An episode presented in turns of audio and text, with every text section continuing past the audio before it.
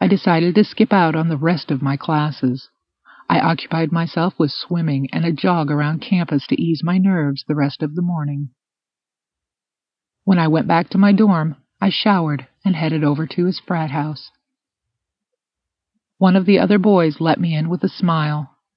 I vaguely remembered him as one of the ones to put his arm over my shoulder. Today he was relaxed, and I wondered if he even remembered me being at the party. Is Mark upstairs? I asked. Yeah, go on up.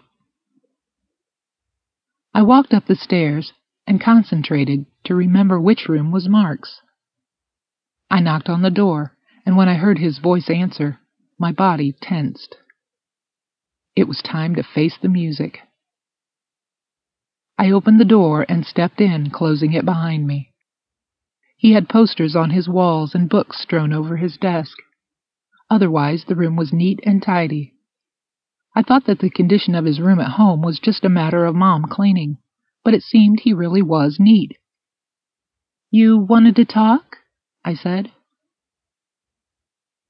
Mark gestured for me to sit down on the bed.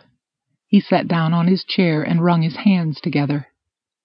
He breathed deeply several times, and I started to wonder if he was going to hyperventilate.